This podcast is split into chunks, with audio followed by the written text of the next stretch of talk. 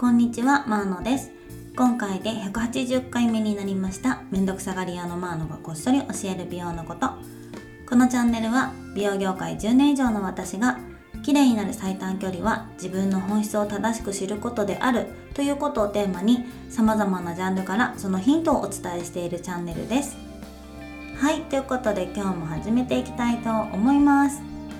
前回ねあの顔のこう額のところ眉間とか乾燥がひどいので美容オイルを買いましたということをお話ししたんですけれども今4日目5日目かな？うん。比較的良いような感じがします。今はですねブースターとして使って最後の仕上げにも使っているんですね。なんかオイルによってはどっちかしか使えないっていうものもあるんですけども今回買ったのは両方使っていいというもので結構サラッとしてるので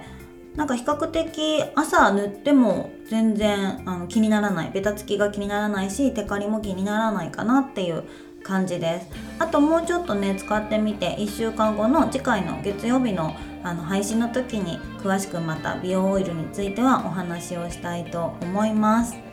そして今日のテーマなんですけれども貧血を改善すると生活がかなり安定しますよというお話をしたいと思います。あの貧血の話はですね私がドラえもんの鉄玉を買ったっていう話を去年の放送でしていたんですけれどもあの後健康診断があってほんとすぐ後ぐらいにねで検査したら貧血の度合いがですねなんかもうサプリとかそういうのでどうにかできるラインをちょっと超えてしまっていてもうサプリでも多分追いつかないだろうなっていうレベルだったんですよね。えー、インドにいた時からの貧血だったのでもうかれこれ4年5年は改善しきれてない状態だったんですよ。で今回改めて数値見た時にちょっと今までに見たことのない数値だったのでもうこれはあの病院を紹介するので行ってくださいみたいな言われてあの血液内科に行ったんですね。で血液内科に行ってもう一度検査をしていろいろ血液見てみたところやっぱりもうちょっとひどすぎるので手伝いを処方しましょうということになったんですよ。そして私はですねインドで錠剤の手伝いを出された時にものすごい吐き気がやばくってもう無理って思ってやめた経験があったので錠剤は無理ですって言ったら子供用の鉄分のシロップを出してくれたんですよ。大人用の手伝いよりは比較的家の刺激も少ないから飲めそうだったらこれがいいと思うよっていうことで飲んでて最初1週間ぐらいはまあ大丈夫かなって感じだったんですけど2週間目からねもうほんともう吐き気やばくて飲んだら気持ち悪くなるの繰り返しだったので最終的には週1回注射で鉄分をあの注射もうほんと血液にね直接入れるっていうのをあのやったんですよ。で、えーとまあ、それのおかげでですねかなり改善が早くって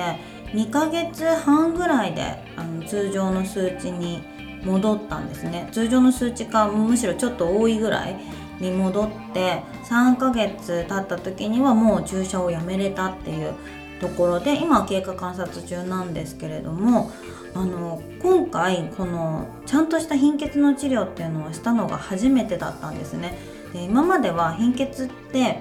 正直こう治ることがないものだと思ってて生理が来たら一回またなくなるから足しても足してもその時期になったら体調悪くなるっていうのはもう当たり前なんだろうなって思ってたのでサプリで補充するっていう考えしかなかったんですけれどもあの思い返してみてその鉄分が足りてない時期氷食症ってね私ものすごい氷を食べてたんですよ。で氷を食べてるのが途中尋常じゃないぐらいやっぱり続いていてあのやばいですよそれって言われたことが何回かあったんですね。それを見た人に。で私もそういうのはあったんですけど婦人科とかその貧血改善したら治ったんですよとかっていう話も聞いてていやでも氷好きなの昔からだしとか思ってたんですよね。でも今ね貧血ほんと治ってみて全く氷食べなくなったんですよこの半年ぐらい。でさらに言うとカリカリ梅もねすっごい食べてたんですけどそれも全然欲しなくなったんですよ。そしてもう一つが甘いものを食べたくなるあの機会が減りました。お菓子の量がもうめっちゃ減ったんですよ。全然食べなくても平気なぐらいむしろいらないっていう感覚になったんですよね。でこれって結構すごくないですか？今まであの普通に食べてきててご飯の量が少ないからお菓子が欲しくなるんだと思ってたし氷もあの歯ごたえが好きだからだと思ってたんですけどそうではなかったっていう。さらに言うと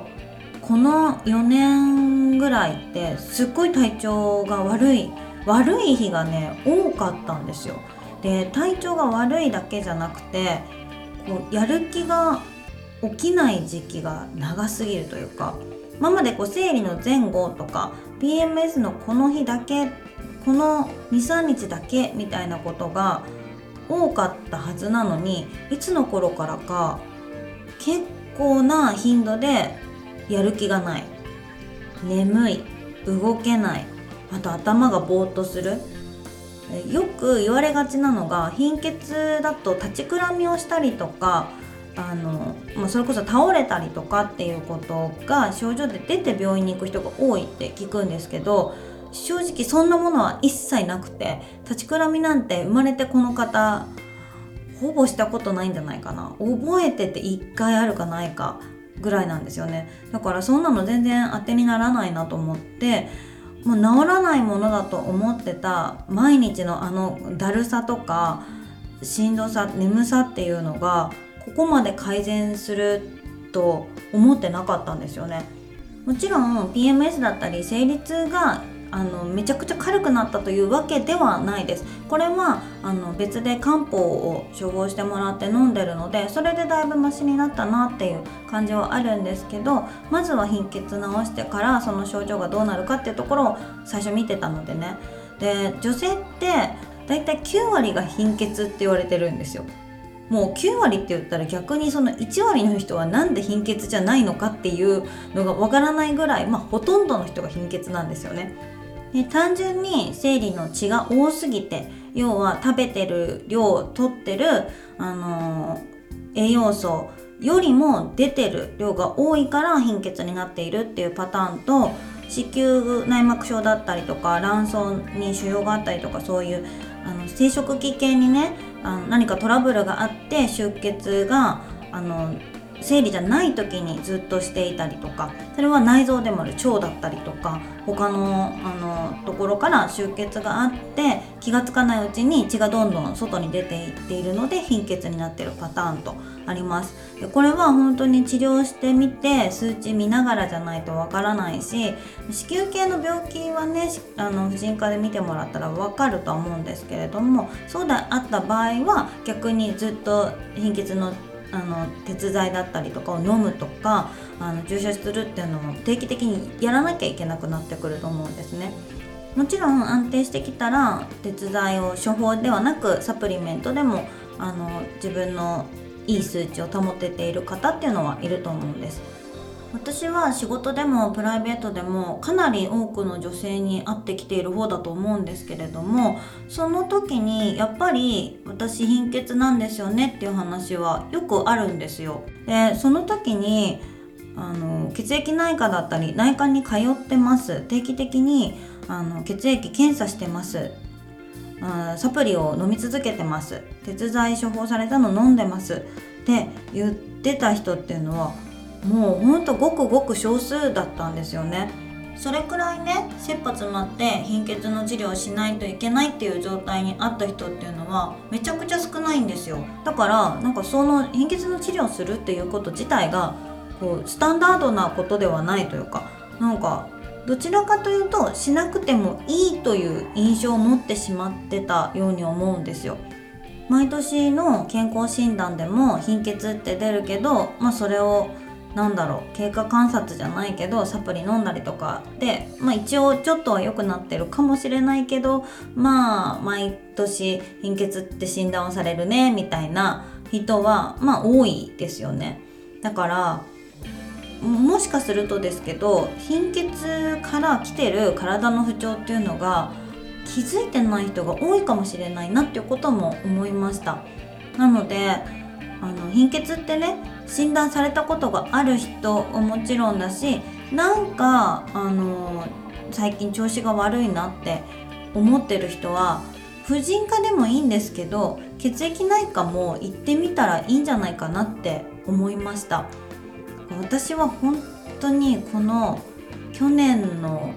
いつからだっけな9月ぐらいから行きだしたのかな？9月10月91011って治療してたのでそこで本当その8月9月の時の自分の体調と今がもう全然違うんですよ。なんせ今は元気って思える日が多い。もうこれはすっごい変化でもう嬉しいことなんですけどね。でしんどいなって思う時も動けるんですよ。なんかしんどいなと思った時に起き上がれなかったのが起き上がれるようになったっていうなんかそれぐらい違うのでなんかあのサプリでどうにかしようとされてる方もいるとは思うんですけど